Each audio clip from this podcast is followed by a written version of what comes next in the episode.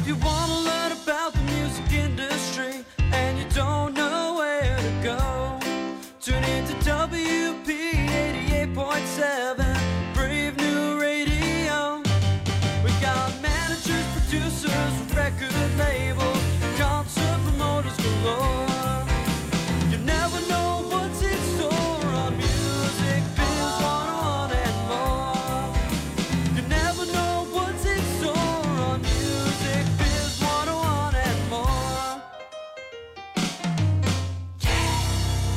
Wednesday at 8 p.m. Yeah, Dr. Esteban Marcone, here That we is are. me. Music Biz, Vano, Van, and more. Yes, sir. Aren't you excited about this show? I almost said television show, but this is radio. Are you excited today, Yes, Dr. I am. That, that's really great to have you Always here great tonight. to talk to agents. Yes, we're going to have an excellent agent, allegedly, David Galea, who's with UTA United Talent Agency. He's going to be our guest today, but we have a full studio tonight, Dr. Esteban Marcone. I know we for do. Music Biz 101 and more. We have Caitlin Sperduto, our uh, student co-host here. She's not really a student; she just graduated last week. Yes. Hey, Caitlin Sperduto, just seven days ago you graduated. How's that going so far? So far, so good. On Yeah. the job search, yeah. There we go. You're going to get it. And then we have Tom Hefter, a senior manager of artist marketing at Ticket the Master. You are the master of tickets. You are the master. and Caitlin's boss. That's right, Andy Caitlin. That's right, because she's true. working uh, part time for you Yep. during this interim period between now and uh, her becoming a mogul Uh, till the end of June. or the end of time. Yeah, I wish at the end of time.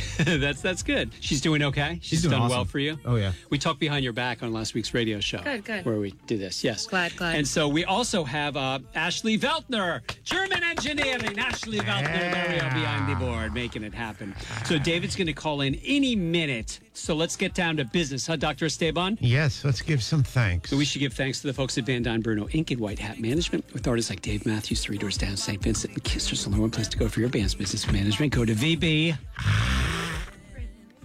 Hyphen CPA.com when you're ready. And we should give thanks to Christine Oi. Vey, a wealth manager and the president of Oi. Vey Wealth Management. Christine has helped many professionals all around the world manage their investments and plan for their retirement. If you're looking for some guidance on how to plan for your retirement, if you have questions on anything from investment portfolio management to insurance for retirement planning, give Christine a call at follow after you say whatever I say. Ready? 732 732 455 455 1510. 1510. You can email her, Christine at Oi. Vey Wealth. Leave the last oil off for savings. Yes. You should go to musicbiz101wp.com. Sign up for that weekly newsletter that we have that comes out twice a week, Caitlin Sperduto. And you should also follow us on the Instagram that features the Facebook at musicbiz101wp. Many of you are listening to this as a podcast. Great to have you. I hope I look good. iTunes, SoundCloud, the Spotify. We're all ready for you. Mm-hmm. And Ashley, when I talk about how good I look, why do you always shake your head in denial? What what is that? I don't appreciate that. I would like I am the talent. I am the talent, Ashley. Do you understand? You are merely an engineer. You're a student engineer. I'm a professor at the University of William Penn. I'm the talent.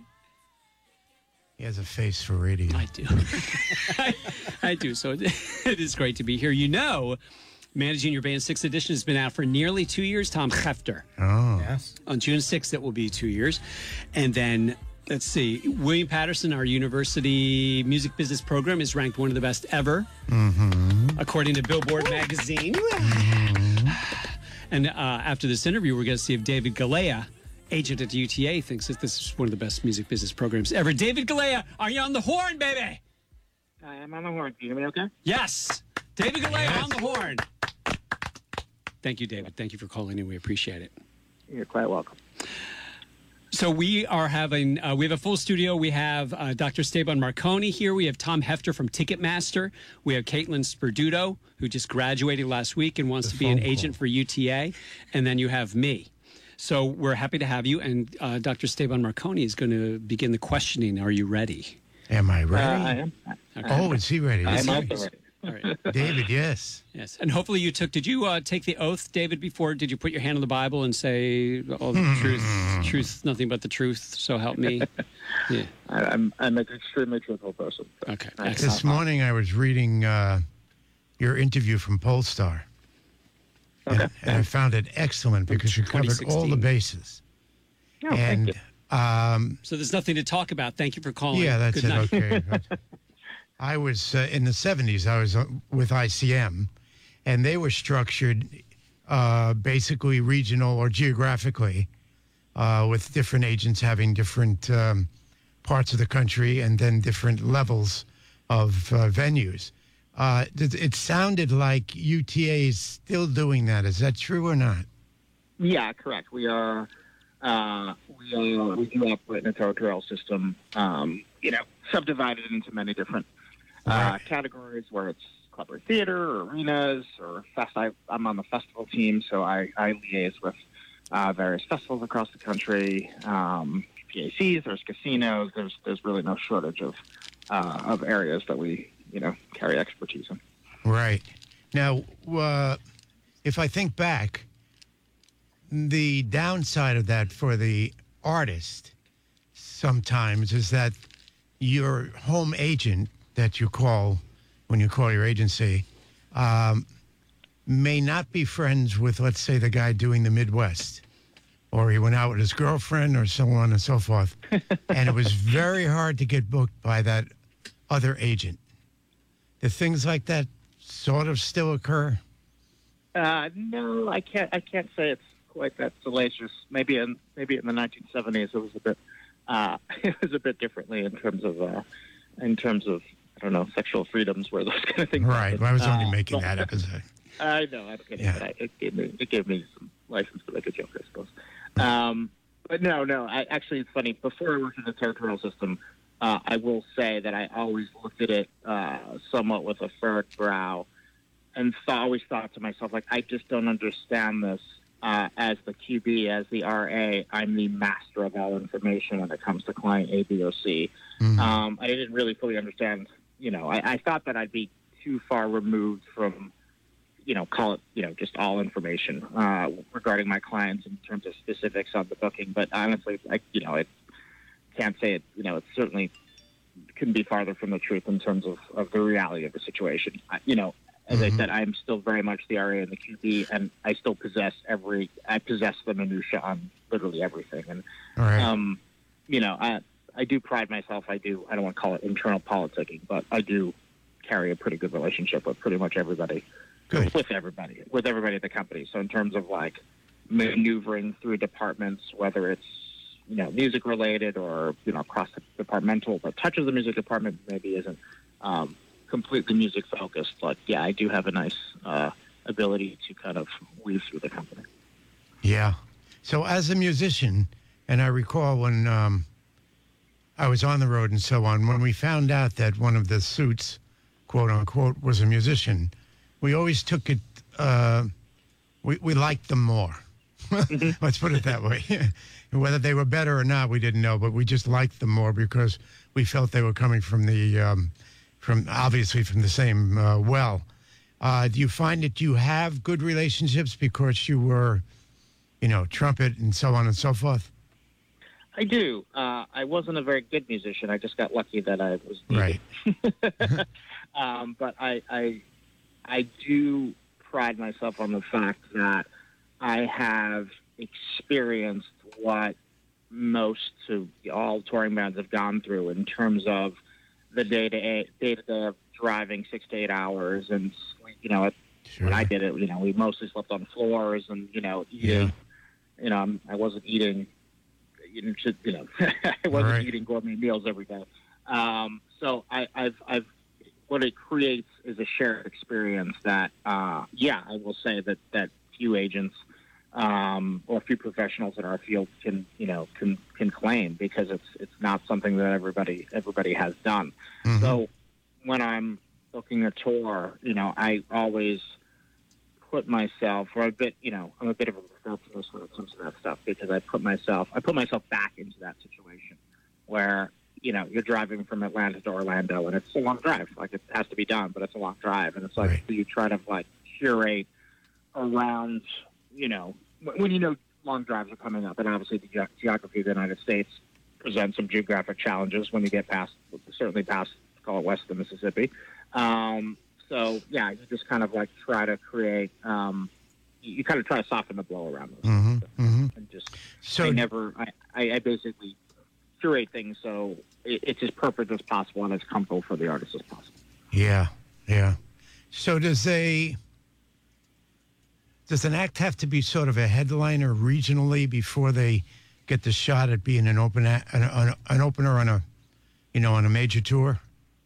Um, I think the paradigm's really changed. I would say years ago, sure, that you'd have to like. I mean, I, I'm a believer in kind of like honing your craft and you know, obviously getting your touring legs under you and um, playing as many shows as possible. But I don't know, in the day of the internet, uh, the age of the internet, I should say, um, you know, it's obviously very easy to create music essentially in your bedroom and distribute the music pretty easily. Um, and I think a lot of artists you know, maybe not the majority of artists, but they have their music discovered fairly organically and it could spread virally. And when it spreads virally, that creates a demand. And when it creates a demand, there's a demand there to play shows. So I think a lot of artists are actually, you know, getting their music out there and, and playing, um, playing initial shows and sometimes opening for acts much earlier in their careers than, you know, maybe five, ten years ago. Um, Mhm. Just because of how people consume music these days. Yeah. One of the bands that you represent is Arizona, and we had Jake Posner, their manager.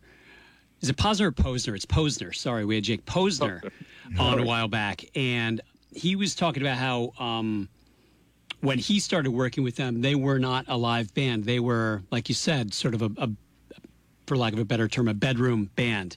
And the first gig they did, and uh, you might have been there at the time, um, was the first gig they did, and they were not, you know, really ready for prime time yet as a live band.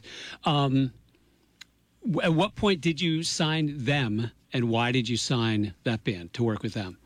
I did sign them after that show. It was either that show. I, I either saw the first or second show. I'm pretty sure I saw the first show, but it may have been. It actually may have been the second show. Um, but either way, uh, you are correct in in your assertion. I remember they played a fair amount of covers, Mhm. um, which not you know not over no, no, not an overwhelming amount, but they just didn't have uh, a full set's worth. Even though they're an opening act, they still didn't have a full set's worth of live material, so they sprinkled in a couple covers there, you know, which is a, completely uncommon. Um, but and I've done this with, with a handful of acts. Um, you just sometimes you just sign on promise. Like a big part of our business is gut, and I trust my gut immensely. And I, I just I just saw something with these guys. I mean, you know- like you said, when they when they when they first started, I mean, their background is like I mean, they're they're really truly accomplished musicians. They met at Berklee, um, and are really really really good at what they do. So thusly, the like the crafting of the songs was there, um, but what wasn't there, to, go back to my point we just you know we just discussed was was was like the legs, the touring legs, the show legs. Um, and you know, I, I, I just really I saw promise there. At that point, they were also signed to Atlantic um, via APG, so I it was a combination of promise and the fact that they had the beginnings of a team around them already, uh, and the team I'd worked closely with before in Breaking Act. So uh, it, it checked enough boxes where I was willing to. Uh, I'm gonna say roll the dice, but you know, to take a chance at an earlier stage than maybe I normally would. Hey, David, this is Tom from uh, Ticketmaster. I just have a question. What do you look for in an artist like that who doesn't have the touring legs on it, like who, who doesn't have a lot of live experience? Like, what was it that you were like, wow, these guys can be good? Um, can you hear me? Okay. Yes, you sound great. Okay. You know, I sorry, I thought you cut off for a second. Um, it's you know, I again, I don't mean to sound trite, but it does come down to the songs, you know, and it's just like you see, even if it's even if you know that the songs that you're seeing, you know, two, three, four, five years ago aren't, you know, the band's not fulfilling their their songwriting potential, and you know, on show one, show two, et cetera, or that early in their career, but you can see, you can see early. Um, early signs that the songwriting that they're special songwriters. Um, and if you're impressed enough with what you see at the early stage, you know that the real, you know, the really, really strong material is, is still within them, but it's probably, you know, probably years away um, from being, you know, from being discovered. Um, so, I, you know, I think it's, again, I don't mean to sound trite, but it, it just really it always comes down, it comes down to the songs and the songwriting. You said that uh, basically about the X Ambassadors as well. Yeah, it was a similar story. Um, little bit early, not a little bit, yeah, so a little bit earlier in my career. Um, it was, I was kind of transitioning my roster, but the difference is I was transitioning my roster at that time over a kind of several year period. I, when I got my start early, early on, I used to book more bands than kind of the World for World. Uh, my, my, my passion for music has always lied more on the kind of indie alternative spectrum. Um, but it takes a long time to kind of transition, you know, your roster from your, your, what you specialize in from, you know, from a certain genre of music to another. Especially, I mean, there's a pretty that's a pretty wide swath of, you know, of, of like demographics and, um, you know, just musicality and stuff. So it, it took me a while to do that, and I was taking chances on it. And I was at lunch with a friend of mine uh, who, was a promoter. He briefly worked with us. Uh, he, and he was doing consulting on the A&R side, and he brought up this band. Uh, at that time, they were called Ambassadors, and he's like, "You should check it out. You know, it, it, I think it's up your alley." And it was, it was, it was, it was a Friday uh, in the spring, and it wasn't that busy. And I went back and immediately checked the music out. I was like, "This is really good." And cold emailed the manager, who hit me back pretty quickly. Uh, you know, what I didn't know at the time is they were pretty kind of like heavily searching um, for someone to represent them on the booking side. So, the timing of my reaching out was was good. Um, and uh, yeah, they were playing in Brooklyn at the at Brooklyn Bowl. I think you know a week or two later, and I went to go see them. And uh, again, like the songs weren't you know weren't fully there, um, but I saw promise. You know, and and and uh, what I what I you know what I generally look for. You know, again, I, I did talk about songs being you know my main attraction. But the the, uh, the thing I left out, which is probably the most important thing, is like I need a lack of ceiling. I need I need to see you. Uh, I need to see you at an early stage and like essentially visualize you in arenas. Because if I see a ceiling, then what's the point of you know what's the point of working with you? Like what's the point of taking you know taking the chance? Because I've already set somewhat of a mental limit in terms of how far I think you can grow.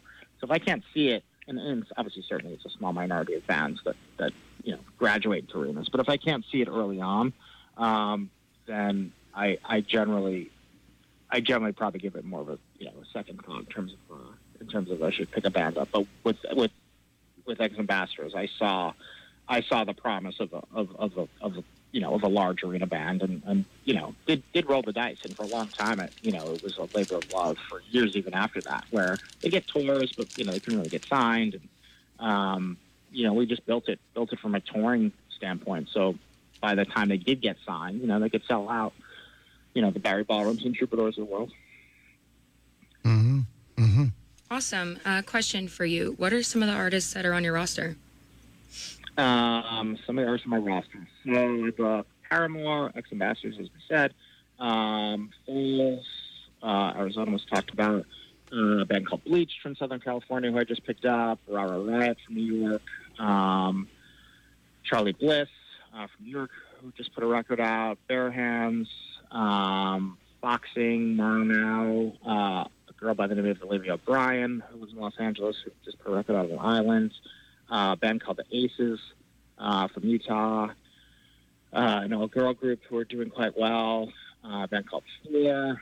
Um, yeah, that's that's a bit of a snapshot. I mean, there, you know, there are others. I don't remember them as we speak, but that's that's kind of a, a snapshot of my roster. If we switch gears just for a second, um, Mhm. today we hear, of course, that Live Nation is sponsoring a tour, AEG sponsoring a tour, so on and so forth. How has the agent been able to continue to find a niche in the process? we're still the conduit. You know, I, I, I will say, I think the minority of my tours, I sell to Live Nation or AEG uh, as a whole, and, and frankly, I never do it. It's very rare I do as a whole. I always carve out dates um, for independent promoters or whatever promoters have history. Um, I mean, there's a way to there's a way to do it. I mean, I have a tour on sale on the fly right now where I have a deal in place with Live Nation um, but they still have less than 50% of the shows. It's just enough shows where, um, you know, it's a minimum amount of shows where they'll do a tour deal with me. Um, but I'm still honoring the history of, you know, the AEG promoters who booked the band in the past, as well as, of course, the independent promoters who I uh, who I like to work with as long as possible, since you know they're there from the they're there from the very beginning. Um, I don't think it's a bad thing. Um, you know, the first tour, the first tour that I ever worked with, where we sold, was a Paramore tour in 2010, uh, and it was it was the Honda Civic tour, and it was it was this is when we were still at the agency group before UTA, before we had a tour marketing department, and the Honda Civic tour is a behemoth of a tour. Uh, and I have a partner on uh, on Paramore, um, Ken Fermaglich, who's been on the who's been on the show before, I believe. Um, and uh, he, you know, he he made the decision to sell to Live Nation. It was the first tour. Oh, maybe he, I think he had ever done as well that we had sold it to Live Nation, and, and we needed everything centralized. It was just such a behemoth that it was incredibly useful to have centralized ticketing and marketing and et cetera, et cetera, et cetera. Um, there's, you know, there's value that comes to it. I mean, the marketing that you get between the, you know, the, the marketing that you get from a Live Nation or AEG um, is is useful, um, especially as you're, you know, you're not always just trying to sell tickets. Of course, you're trying to sell everything else that goes along with the band, whether it's the record or single or you know merch, et cetera, et cetera. So it's it's useful. It, I think agents are falling into the habit. They're selling tours really early. I mean, it could be a band's first tour um, or second or third, but even when they're in called sub 500 cap clubs, um, agents are very quickly going to the the big promoters and selling tours, which I I I rather develop an act and develop promoters that believe in the act, and then when it gets to a certain point, have those conversations. It's not a again, it's not a bad option because you know uh, you know you could you could make the claim well when, a, when we're developing an artist, having that marketing behind it, having that additional marketing behind the artist on top of what you know the label's already doing as well is really is invaluable. But you know, I like to see some some development with with with kind of local promoters before um, before you really kind of centralize things and go to a you know go to go to selling a tour. Well, you, you're a full service agency and you do have a branding person. And we were just talking about that, how you have the uh, Paramore tour in 2010. That was the Honda Civic tour. W- with the Honda Civic tour, was that York, uh, was that uh, the agency group then that sold the Honda Civic deal? Or was that Par- Um, Paramore's manager or the label? It was it was a combination. Um, I don't remember how it came about specifically, um, but it was the agency. Yeah, it wasn't. Yeah, with all due respect to the label, it wasn't the label, and it wasn't. No, it wasn't the manager. It was us. Um, it was. It was. Um, I, I'm just trying to remember if we had reached out or they had reached out to us. I think you know we were on a short list, and we ended up being the best option for them at the time. But yeah, it was very much via the agency, and, and like I said, at that point outside departments that touched the music, or no, that were that were within the music department, like you know, like privates or casinos, et cetera, et cetera. We did have very little other infrastructure um, outside your kind of like standard music department. Um, so it was just kind of like agents working on behalf of their clients, but kind of doing everything. Even and that you know to go back to the tour marketing, which I brought up. You know, I certainly know enough about tour marketing, and certainly you know more than your average bear. But I'm in no means an expert in tour marketing, and that's why it's really useful to have a tour marketing department um, because those guys are the real guys and girls are the real experts at um, you know and and and who specialize in marketing the shows. Where I just have you know call it at best a cursory understanding of it. Um, so that was that's that's that's why it's incredibly important to have a department like that. Well, with with these deals, let's let's talk about 2019 now because it may be different from then. You have, uh, let's say, Paramore goes out on tour now, and then you have UTA. You guys would maybe be trying to get some sponsors for the tour. You'd have the label. You would have maybe Live Nation, and then maybe you would have the the manager or the manager's company. You have all these different people trying to get these valuable sponsorship dollars who who is the leader there and who and who keeping everything together? And then if live nation cut the deal for example who how is that money being broken up so that the artist gets some? Because obviously if if live nation or if you get it or the label i guess they're all getting a piece but and i'm answering my own question without knowing the answer. So how about you just answer the question? Yeah, no. Sorry. Look, the label's always going to get a piece uh, well, labels generally going to get a piece depending on how artist deals are structured.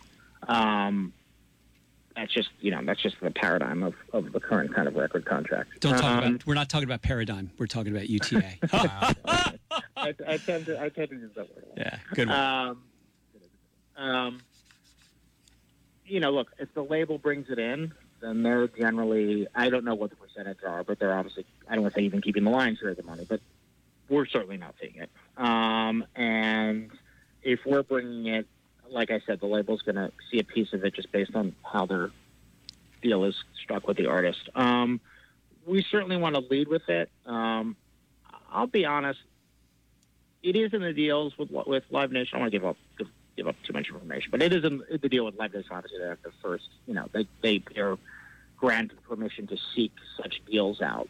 Um, but I think with the branding departments that exist within agencies, um, you know, it's it's either them or the label that are kind of securing these deals, and less so the promoter.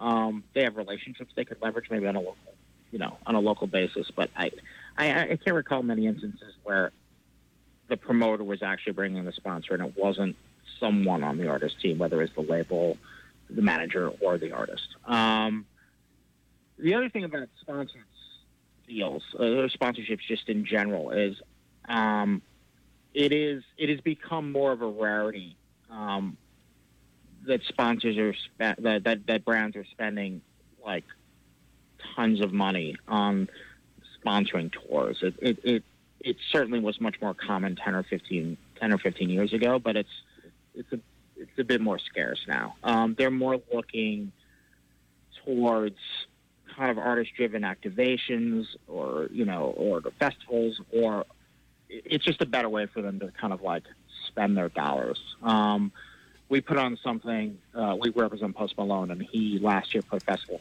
together called Posty Fest in Dallas. Like sold out uh, first time, sold out you know immediately first time through, and we were able to put. I think the number was like 15 different um, to get to cut 15 different sponsor uh, sponsorship deals for that festival alone, um, and that is a much sexier um, play for brands um, to be to be associated with these kind of like artist curated indiv- individualized events as opposed to wrapping a tour bus or spot you know like gone are the days of like the rockstar energy gig tours or something like that they're just they're just not as common anymore Interesting. Okay. And and if the agency did the deal, like obviously you guys are getting your uh, your ten percent commission for booking the tour. performance yeah Yes. And then for is is that a similar structured percentage for uh, for sponsorship deals, or is that a different boat? It, it varies, but it's, it's certainly more than the ten percent. Um, I think it varies per deal and per client. Um, um, maybe I don't want to say per agency, but um, it's certainly more than ten. Um, it's just it just varies. I think it varies per deal um, and and how things are structured. So, David, so uh, for example, I noticed that credit card sponsors are a big thing right now. So, Amex or Citi. Um, Can you explain how that works? Because it's not really them sponsoring the tour; they're just sponsoring kind of like an exclu- exclusive pre-sale period. Yeah, and that, those are really valuable. Um, Amex is is really really good. They're a great partner as a Citi, and, and others, but those are two great examples that you brought up. Um, really, just to, to simplify it, the beauty of of of working with those kind of um, those kind of companies is is access.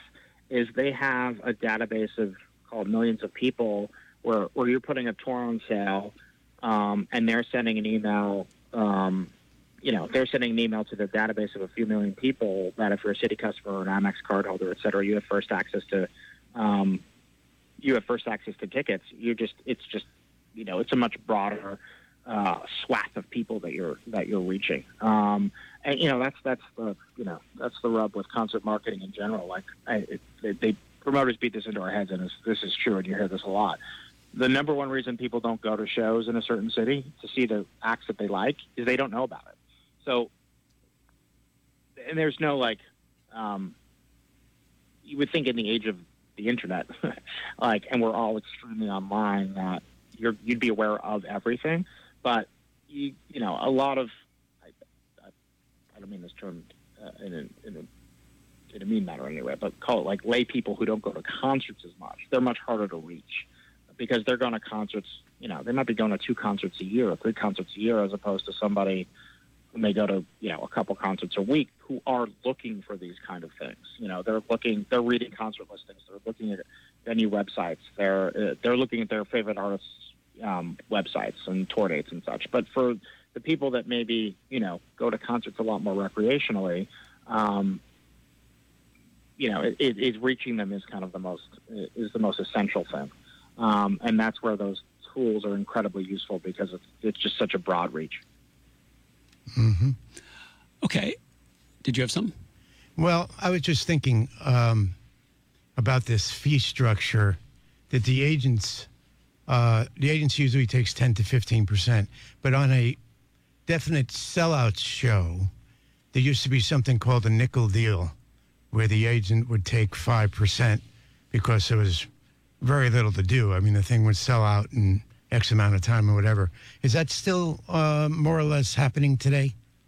No, I've actually never heard of that before. Oh, Um, it's just straight. It's across the board. I mean, a show could do poorly, or a show could do incredibly well and sell out, and you still get kind of compensated the same way. And when you say 10%, do you say 10% of ticket sales or 10% of the gross or the net It's uh, ten percent of the band's guarantee? well, yeah, gross income. You say it net income, depending on who kind of like cut the deal, because sometimes you back out production costs or something like that. But, Right. Um, you know, that's a fair way to say it. And ten percent is a roundabout number. It's never more than ten, but it could be. Okay, if you are signing a contract, we well, when we had Ken Fermaglich on, we had him on two or three weeks ago on the show, and we got into discussion at the end about there are not contracts between agents and artists, especially at, UP, at UTA. Um, there, you, you in Arizona, you and X Ambassadors, there's not a contract stating that you're their guy. It is a gentleman's agreement. Yes, which is very nice. done, done by Hug, which is nice. Yeah. So if you're if if if Live Nation or various promoters around the country are going to uh, promote uh, the next uh, tour by X Ambassadors, Arizona, whomever, who's signing the contract on behalf of the artist? Is it the manager? Is it you? No, we don't. We don't sign. We don't sign anything. Okay. Um, yeah, we're an intermediate. For about lack of a better word, we're an intermediary. Um, it is. It's generally the manager Okay. Or, or whoever has power of attorney for the band. I mean, whether it's an attorney or a business manager, or, you know, it's mm-hmm. rare that the acts themselves will sign them Okay. documents. But but generally, it's the manager. yeah. in in the old days, if it was an AFM contract, then it had to be a member of Yeah, AFM, so the leader of the band. I think sign those it. began. Those began uh, very early in my career. I remember. I remember seeing those for some. Again, they were being phased out. But I do. It's funny. I probably would never have thought of those contracts ever again. It's about them up. But yes, that, that was that. Yeah. I, I remember that being a thing uh, in, in some offices. Not the office I worked in, but but uh, in offices. Uh, back Mhm. in my office with some of their artists. All right. So let's say um, Paramore. Let's say they decide to go out on the road, Mhm. routing the tour for that particular band, and it's probably different for each one. Who's routing the tour? Uh, and it's the agent. I mean, Ken actually routes. Ken, yeah, I think he's routed pretty much every tour they've ever done. He generally routes the tour. Okay, with with input from the well. How about one of your bands, Arizona? Who who's is that? You working with Jake Posner? Yeah, I have a I have a partner. I have a partner on the band, uh, guy by the name of Brad Edmondson. So, uh, know, he probably would do it. But yeah, and or it's usually me. Um, um, but yes, it's in conjunction with um, the manager, um, and you base it based on you know, I mean, data, you know, Spotify data where they're streaming well. I mean, look. For the most part, you're going to go to you know where the demand is, and that's generally the biggest cities. You're going to try to draw people in from secondary cities. Um, you know, if you play Milwaukee, you're you know hoping to draw people in from Madison and northern Illinois and northern Wisconsin, et cetera, et cetera. Uh, certain band, Paramore an example. I mean, Paramore was very specific, uh, especially in the last tour we did. They were very, very specific about where they wanted to play and kind of more specifically where they didn't want to play. Um, I think we put forth we put forth a routing which had was a bit more fleshed out in terms of um, some smaller cities that we thought would be interesting them to play, but you know they cut. It was roughly four or five of them, uh, and we truncated the tour quite a bit. They, you know, they just were like, we want to work for this long. Um, and you know they kind of they they were pretty vocal in terms of where they like I said where they wanted to play. so it's it's look in some cases the band may just you know trust your gut completely and may not see it till it's done. In some cases they're going to have a kind of critical eye to it and say, yep, no, yep, yep, okay, cool, yep, you can go with this, yep. When I bumped into you, uh, it was I guess it was last week or the week before. Um, last Monday, yeah. Yeah, you were just on the uh, Promoter 101 podcast, and after you left, uh, I hung with Dan Steinberg for a little while, and he was talking about how much he gets involved as uh, in routing tours. And one thing he talked about, and maybe you can uh, build off of this, when routing a tour, he said there are three venues, and I can only remember one at the moment. But but there's the the New York venue he has to get, um, the Ryman, for example. I think he was talking about like a uh, uh, shoot, uh, one of those a cappella bands. Uh, Home Free was this one Okay. band in particular who. Uh, the guy he does, Luke Pierce, uh, is the manager of the band, and they work a lot together. So he would say, like, for that particular band, they have to play the Ryman, they have to play this one venue in New York City, not necessarily the Garden or anything, but then and then one venue in LA, and then they route the rest of the tour around those three dates. Is that kind of how you do it in general when you do It- the routing? become uh, the yes. It's be, I didn't use well. You always would try to anchor the Chicago's and New York's, LA's, etc. Uh, it's become dates have become so competitive, and, and agents and work so far out in advance of tours. It used to be honestly when I first started doing this, you could book a tour on two months' notice, three months' notice, put it on sale two weeks later, and you'd have enough lead time. It's not that way anymore. Uh, you have to really start working minimum, minimum six months in advance to a year in advance um, to really be out in front. Um, so the way I do it now is, yeah, I put together a dream routing, and then yeah, I get hyper focused on uh, the Ryman is a very good example. Um, places like, I mean, I can tell you like the real, real, real, real tough places to get. Ryman is difficult. Uh, I get hyper focused on New York and Los Angeles. Um, in New York case, they may have been talking about Radio City, um, but yeah, there are certain places like Brooklyn Steel, Terminal Five, uh, Hammerstein Ballroom. I mean, they're difficult venues to get um, unless you've got a pretty long lead time. In LA, it's the Wiltern, um, and, and and a bunch of others. Um, Red Rocks in Denver is like you got to put holds in it like a well over a year in advance. Uh, that is extremely difficult. They, they free up. I mean, bands plans change. Uh, shows get booked and then canceled. You know, well even well in advance of when they're on sale to the public. Um, but yeah, those are the hotbeds. So what I uh, the and the other one and two is like the 9:30 Club is extremely difficult to get holds um, uh, for various reasons. Um, but I so I get focused on Nashville, LA, New York, and DC, and then I kind of work around them. So my question is, is like, so how, how does uh like, you say you're go- you're working a year advance in New York, LA, Chicago, and, and stuff. How do you prevent from like? Do you know what other competitive shows are going on there? Like New York's such a huge market. You have dozens of venues. It's like, do you, do you talk to other agents from other companies to say like, hey, I'm looking to book Par- Paramore at this place. Like, how does that work? Is there knowledge sharing? Yeah, it's a little tricky. Yeah, there's some information sharing, and it's on a couple levels.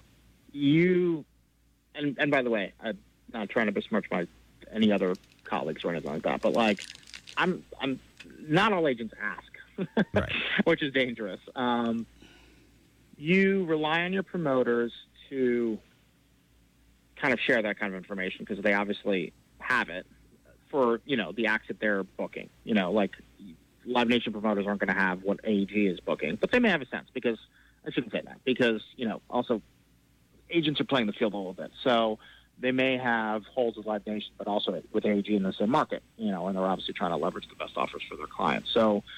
You know, when I say that, even they may not get the show, uh, they may not get the show eventually, but they would still have a understanding of kind of what acts are going through. But yeah, I, I asking the promoters, um, asking the promoters probably the best way because they've got kind of everything in front of it. But yeah, whether it's obviously internally, you know, we've got all the information in front of us in house. Um, but you know, I obviously count a lot of other agents outside my company as friends, and um, we do share information. Um, and it's like we kind of have an idea of kind of what's out there um, based on my conversations, based on our conversations with promoters. So you know, you can reach out to fellow agents and see what's out there. Um, you know, I, I shift things here and there. I mean, it happened a couple weeks ago where I noticed that a colleague, uh, not internally, but an external, uh, an associate, a colleague, uh, had an act of, you know, a similar genre playing the same market uh, the same day. So I saw that and immediately, and luckily I was successful, was able to flip the dates before the shows, before the dates were announced.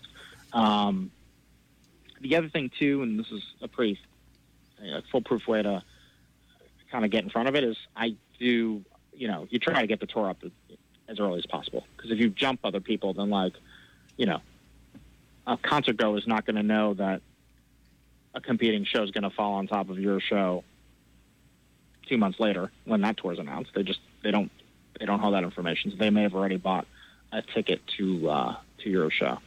Um, the other thing I'll close with is in New York and LA especially, it, there's such big cities that I don't want to say it doesn't matter. It does matter, but there's enough people to go around. You can have competing shows and still have a healthy engagement. It's not optimal. You don't, you know, but it, you know, there, the fall is, is the busiest time in the concert going business. Um, and, you know, you're going to have weeks where, you know, you can have a dozen acts of the same genre playing the same week. And, you know, then it, it becomes a bit of Darwinism where, you know, obviously the bigger acts win. Let's talk about uh, just show coverage. I'm, I'm interested in some of the like sort of on in your life or the life of an agent. Um, explain what show coverage means, and then talk about you're booking a tour all around the country. You're not going to every single show. So who's going to those shows representing the agency, and how do you work that out? Um, you cover, you know, you cover, you cover a fair amount of shows on a tour. You obviously, as you said, you can't be anywhere, everywhere rather. And honestly, most shows is just the touring team, and there can't be people out, you know, every night. The managers go out and cover as well, um, and they're probably covering equal, if not more, dates than an agent is covering. Um, I try to look. You're going to cover New York. You're going to generally cover Los Angeles, um, and maybe even Nashville as well on pretty much all tours. I try to mix it up. Um, I, you know, depending on the size of the tour, I try to cover uh, half a dozen shows.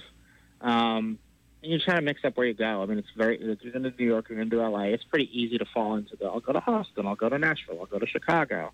Um, it's always more useful to go to, I've covered shows in Tulsa, Oklahoma. I've covered, covered shows in Norfolk, Virginia. I've covered shows in Seattle. I've covered shows in Vancouver.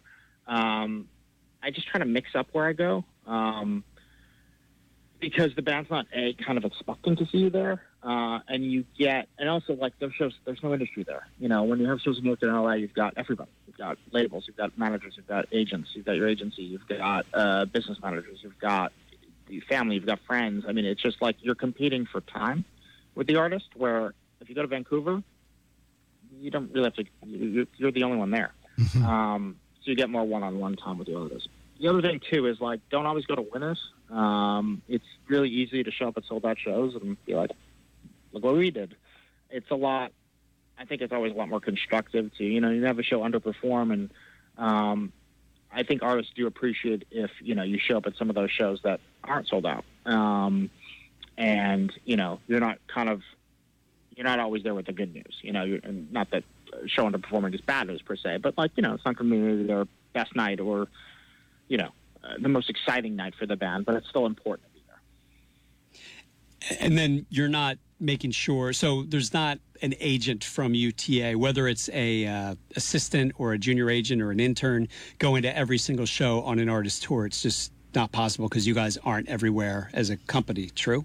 Right. Now that's you know, but but because we have offices all over the well the world, you know, you're going to have agents from our London office at the London show. You're going to have us at the Nashville shows, Miami, um, you know, Los Angeles. As I said, like you know, we do have quite a you know we have a large amount of offices around the world, so you're going to have coverage from your colleagues. Um, you're going to have sh- sh- coverage of your colleagues, where you know generally where I have offices in a in a um, you know in a big way. And, and I bring up the, the, this whole point because since you do not, since it's a gentleman's agreement between the agent and the artist, you you want to make sure that the artist knows that you love them because the last thing you want to do is get get the the phone call, the dear John, you know, sticky or something, you know, a text message. Uh, Dave, we're we're moving on. You know. Yeah. So um, Well, hopefully it's not a text message. I can imagine that. I'm sure that's going to happen, uh, or maybe a Yeah, DM on Instagram.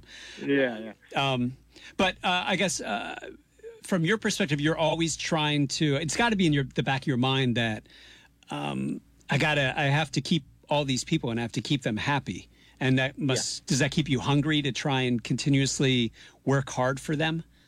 Yeah, I mean, I just, I, I just have a good work ethic. I mean, I, I go to work every day and I, I work, I, I work hard on behalf of my clients every single day. I think about them all day. Uh, I, pr- I probably only shut off my brain for a couple hours at night every day.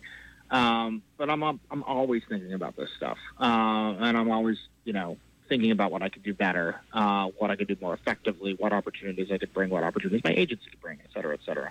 Um, what can I do to further their career and kind of like, you know, carry out their dreams?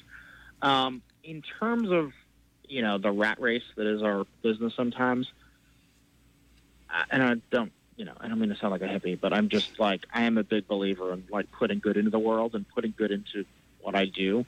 And I'm, I don't, I don't, as a rule, go after other people's bands, and thusly people don't go after my bands. Um, it's not to say I'm immune from it. It's not to say I haven't been fired. It's not to say I haven't had bands taken from me. But honestly, it's at least in my case, it's rare, and it's because I pride myself on, ha- you know, I'm hands off with other people's stuff. And if you're hands off with other people's stuff, like they're not going to prey on your stuff. Um, so it's it's kind of a code of conduct that I operate with. Um, you know, and I hate to say that a good offense is having a good defense, but it's just kind of within me. There's a lot of there's just a lot of fish in the sea. Are there? Um, yeah, I, I guess do you talk with enough agents so some agents may get a reputation for um, that guy's a poacher. He's going to just go after everybody, and so No, it exists. Yeah, look, there's no. I, I'm not going to point fingers and say it's a wrong way to do business. I mean, some people are very successful at it. A lot of agencies are very good at it.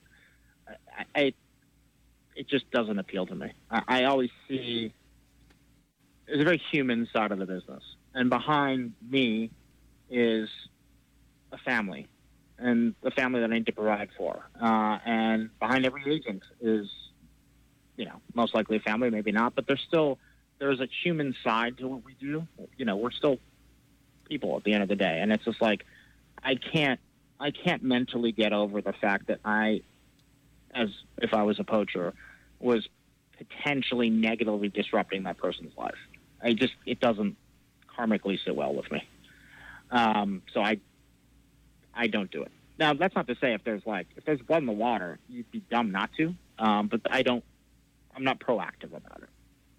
If I know an agent's going to get let go, and it's like the writing's on the wall, they don't have a single chance to retain that act, and it's going to go elsewhere. Yeah, then you've got to you've got to put yourself forward. But you know, as as a habit, as put into practice, I I don't do that, and thusly, I it's somewhat paid forward to me. I like to think. That's good. In, in terms of, of payment, are you because you're uh, an agent, but you're also in a way a salesperson, and you have to bring mm-hmm. in revenue to the company. Mm-hmm. It's a big company. So, mm-hmm. are you given a monthly number, a quarterly number, a yearly number? How, and how do you plan out your year or your quarter so that you hit these targets? No, there's no number. I mean, you know, you know, you obviously need to bring in. You're compensated based on what you're projected to bring in, but there's an ebb and flow to this stuff in terms of like you got to remember, like bands work on cycles. So you may have years where your bands aren't really working, or your bigger bands aren't really working. You may have years where they're all working. You know, so there's an ebb and flow to it. It's not as rigid as you need to bring in twenty thousand dollars a month. Um, it's just kind of understood that you need to be continuing to kind of build your business where the number is steady and isn't completely beholden to one or two acts, you know. Um, because it's dangerous. Like, because if you lose the acts, then that your revenue's gone. Um, or if they only work every five years, then like, what do you do in the other four years? You have to build a, you have to build kind of a, um, you have to build a, a, a more kind of complete business where the fluctuations aren't as severe. And yeah, but you're still going to have those years where your numbers are a little bit down just because you know your bigger acts aren't working as much, and you know their numbers are up and when they are. But yeah, there's no, yeah, there's no set. You need to hit these numbers every month. It's just, yeah, you, you, you just bring in what you bring in every year, and the number resets at zero every January first. Okay, uh, Caitlin has a has a question for you. Uh, so, if you weren't working as an agent, did you have any other like directions in the industry that you were looking into work in, or was this something that you were like set on, or that you just like kind of fell into? I totally fell into it. I had no direction in my life. I shouldn't say I didn't have any direction in my life, but I, I kind of, uh, my wife likes to get with this. I kind of, I don't know if I fall into things, but things kind of just work out for me. Uh, I just kind of like, I'm a big believer in kind of like the path. I feel like life leads you a certain way, um, and you can't push against it too much. Like it's leading you down a certain path. I've always believed that. Um, and uh, yeah, I was in a band a long time ago, and I, you know, I created backup systems for myself. Like I graduated with a degree. I had a science education degree. Um, there was a time in my life I wanted to be a doctor, um, and I just didn't want to go to school for that long. Um, I got, I didn't get burned out with school. I just, I couldn't foresee going to school for another several years. So I kind of abandoned that. Um, but I was super, super, super into science when I was coming out of high school into college, uh, and took as many science courses as I could. Um, but I was in the School of Education at NYU, so I had I graduated with a science education degree. So I thought I'd be a teacher, but my heart was never in teaching. I like children, but I wasn't. Uh, frankly, I didn't. Not that I don't care about it, but I wasn't. I didn't have a passion for education. I like kids and I like science, so I had a science education degree, but I didn't. You know, what was missing was my passion for education. So I thought I would just. I honestly thought after the I wasn't in a band anymore that I would just teach. Um, but I tried it and I taught in Brooklyn for a few weeks, but I I couldn't do it. I, and I, I just like it was a you know it was a tough thing to do. But after a few weeks, uh, as much as I didn't want to like abandon a classroom of children, I just I had to quit. Like I couldn't. My heart wasn't in it. Um, I was just into music, and that's what I thought and knew I should do. So I got lucky that I just called. I used to work. I used to my band used to be represented by the agency I worked for. So I just kind of called and ended up interning. And that, um, um, luckily, I only had to intern for a short time because somebody quit and I was paid. I was on payroll like within two weeks. And, and that is how you got in. You were an intern, and then um, you worked. Uh, they call it working the desk. You were Ken Fermaglich's assistant. Can you talk about the life of an of a junior agent or an assistant to an agent? What what are the hours? What are you doing? How is the pay? That kind of stuff. Yeah, my life was honestly pretty brutal. uh, I mean, I was young. I was in my twenties. You could sustain it. Um, I yeah, I was basically I was a paid intern. I was called a floater. I was a paid intern essentially for like six months, um, from late from October 2000 till April 2001, and from very very early on.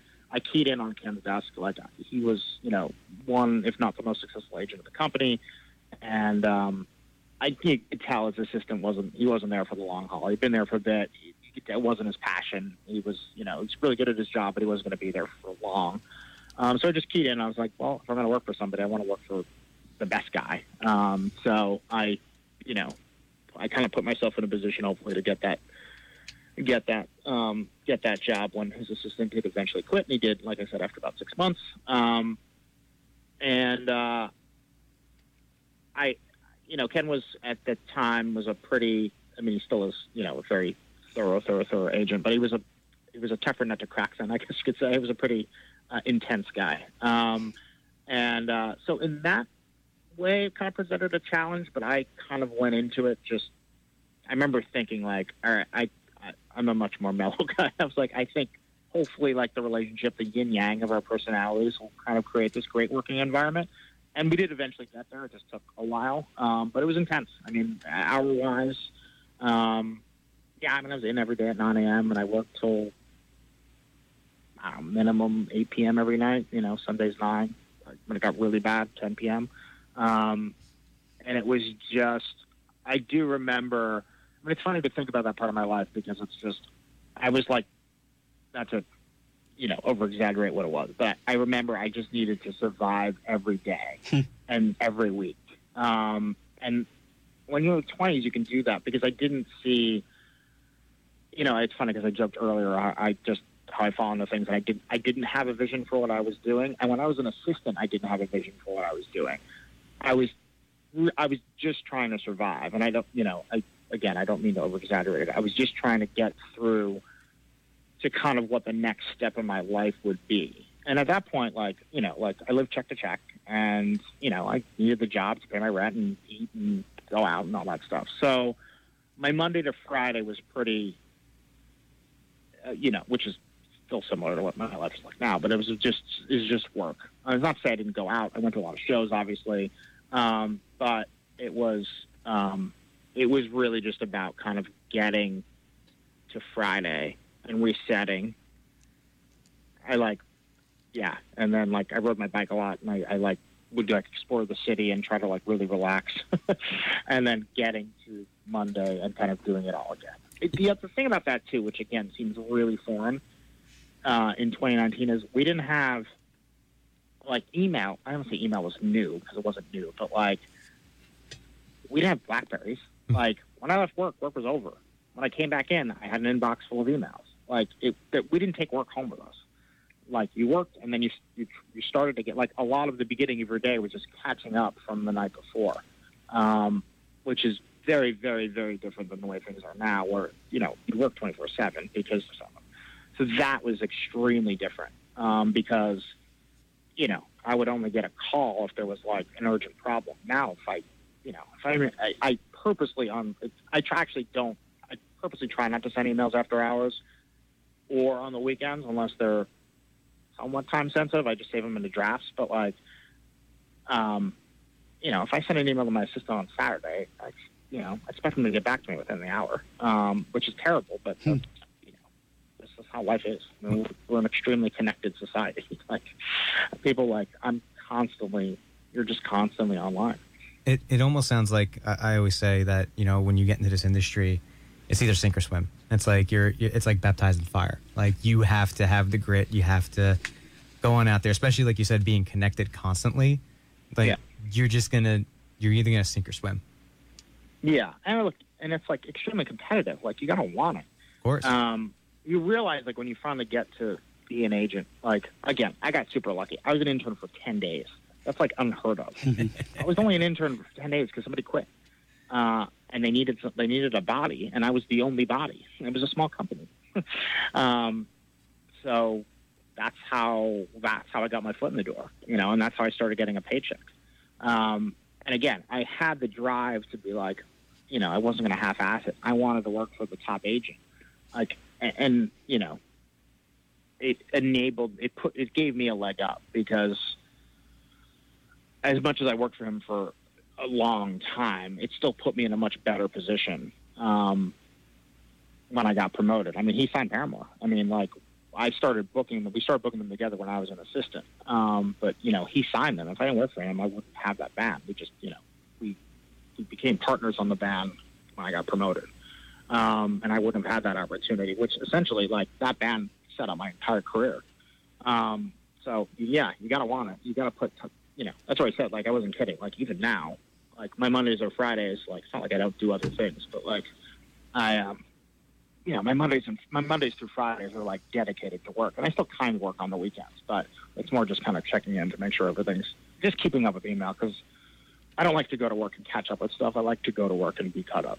Um, so I'm a victim of my own, you know, neuroses of not being caught up.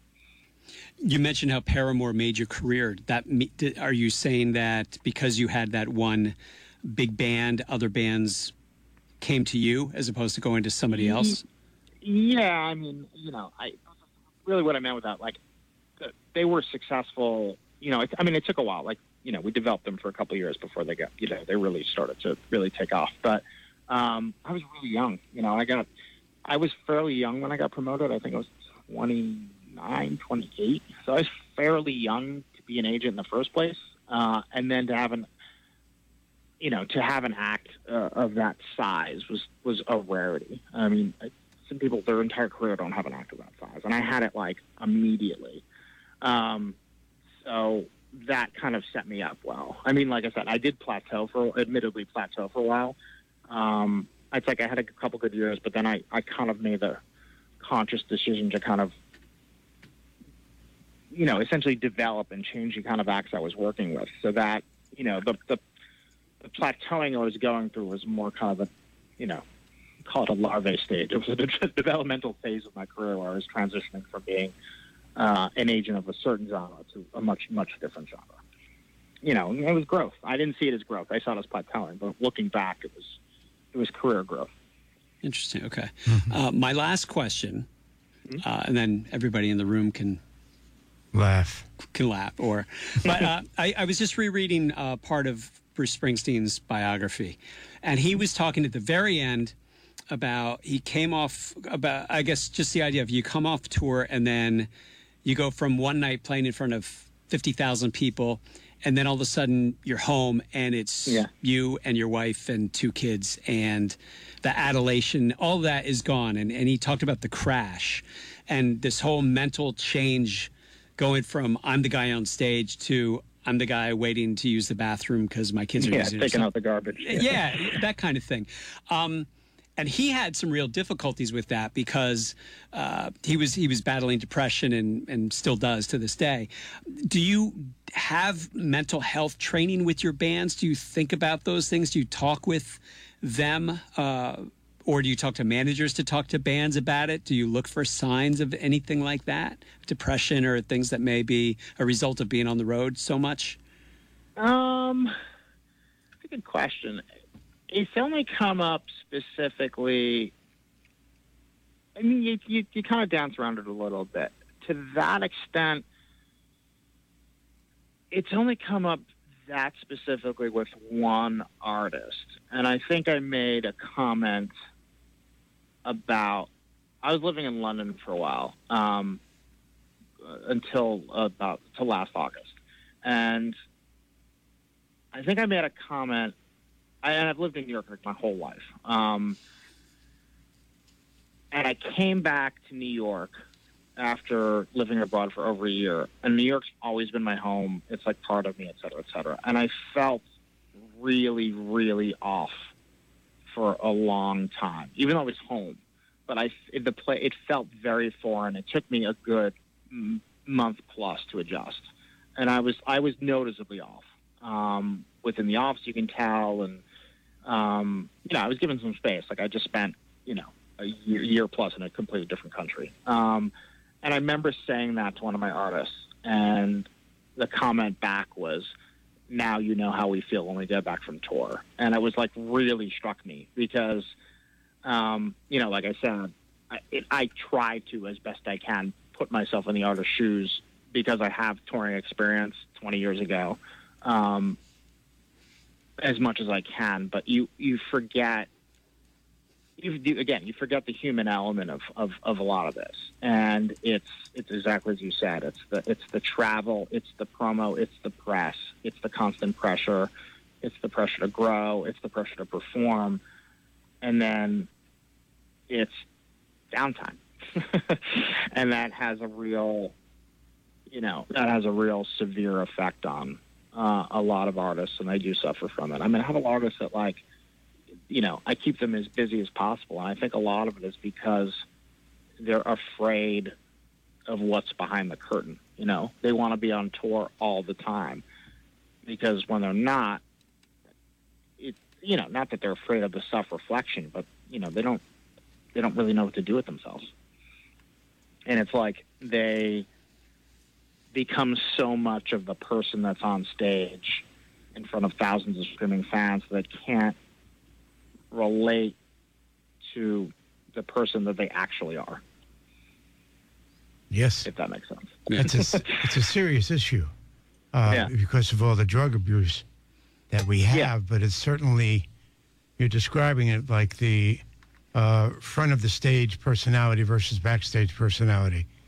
Yeah. and people Yeah. that uh, artists that cannot deal with that and not understand the part that the back of the stage is the, the real and the front Yeah, of the stage no, isn't, uh, get in more trouble uh, Yeah, than no, the others, of course. Uh, I'll tell you also, as an opening act, when you're out playing arenas for three or four nights Thursday, Friday, Saturday, and whatever. And then Tuesday night, you're back in uh, Utica, New York, playing for 200 people because you got to pay the rent. And Yeah. when you're an opening act, you're not making money to pay the rent uh, enough. Uh, talk about depression. I mean, that gets very, very schizophrenic, extremely schizophrenic. Yeah, that's where you're fueled by, you know, you're fueled by the desire to success. I mean, you want it, you want to want it. You know, I mean, actually good about that though. They they put in the work, and it's like it's hard. I it, I sometimes I don't even understand it. Like, you know, not every show's a winner, and you know, uh, you know, some shows you're playing in front of a thousand people, and some shows you're playing in front of two hundred people in a thousand cap room. It's like how. It always strikes me that the artists can like. That's the power of music. Like you can like you know like you don't they don't even have to dig that deep they can like dig into themselves and they still you know in a perfect scenario put on that same show that they do in front of 10,000 people that they do in front of 200 people it's like I, it, it's always fascinating to me because it's like I question whether I could do that Mm-hmm. Interesting. All right. Uh, Tom, do you have any final questions for David Galea? No, I think I'm good. Okay, Yeah. you are great. Thank you. You're, you're not good. So's David. Yeah, David's thank great, you. too. Da- David Galea is awesome. Caitlin Sperduto looking for a job. Do you have any thoughts? Thank you for In- plugging that one. Yes, uh, yes. One question, um, kind of like an easy yes or no, but um, for like Paramore's last tour when Foster the People opened, is that Yeah. something that like you work with the label or like the band comes to you saying they want that person as an opener? Like how does that work out? Uh, it's a case by case. Uh, in some cases, artists have a you know kind of a wish list. Um, in some cases, I'm brainstorming. Um, some cases, the manager comes to me. Uh, it, that case was very specifically. Uh, that was. Uh, I'm not trying to pat myself on the back, but that that was completely me. Um, where I I had it in the back of my head for a while, but I I think I'd convinced myself that the band didn't like weren't fans or something like that. So we had gone through with that one a couple different. Uh, there were a couple different potential openers. We thought we had one locked in like October, November. And eventually decided to do something else. Then we had something else we were exploring. And I basically, again, I was living in Europe at the time, and, and the band was on tour in Europe, so I had, uh, I was able to see them more often than I would, just because I was around them more. Uh, and that was when it was like the critical time we had to find the package because you know we had the summer tour and it was at this point like i said it was january so the tour was starting in five months. Uh, and we had to announce and put it on sale.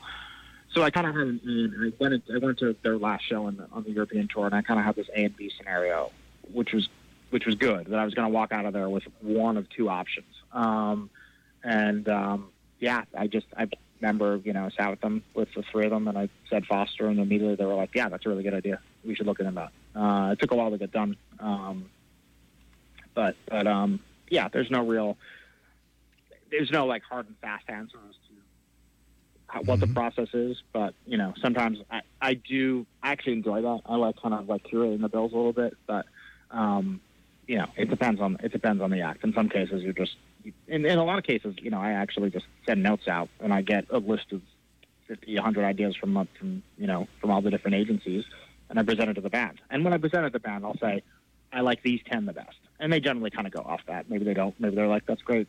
We don't like those 10. We like these two. Um, but yeah, it's, it, it depends on the.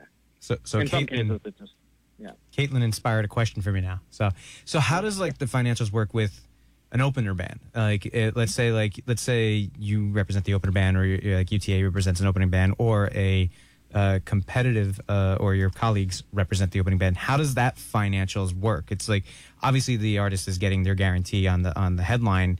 H- how does that opener work? Or if you have an opener, how does that financial situation work? It's like commensurate on worth. Um, yeah, if it's one of your acts or one of the agency's acts, you're to, I won't say you're trying to take better care of them, but you're to look after them, obviously. Um, but it's, it's based on, it's, it's commensurate on worth. And in some cases, have set budgets. You may only have, you know, may have like number X or number Y um, for, for the direct slot. And the opening slot. I don't like to be that rigid. Uh, I like to, you know, I like to. I don't call it a sliding scale, but just essentially the like. I have a pool of money to work with. I don't want to spend more than X.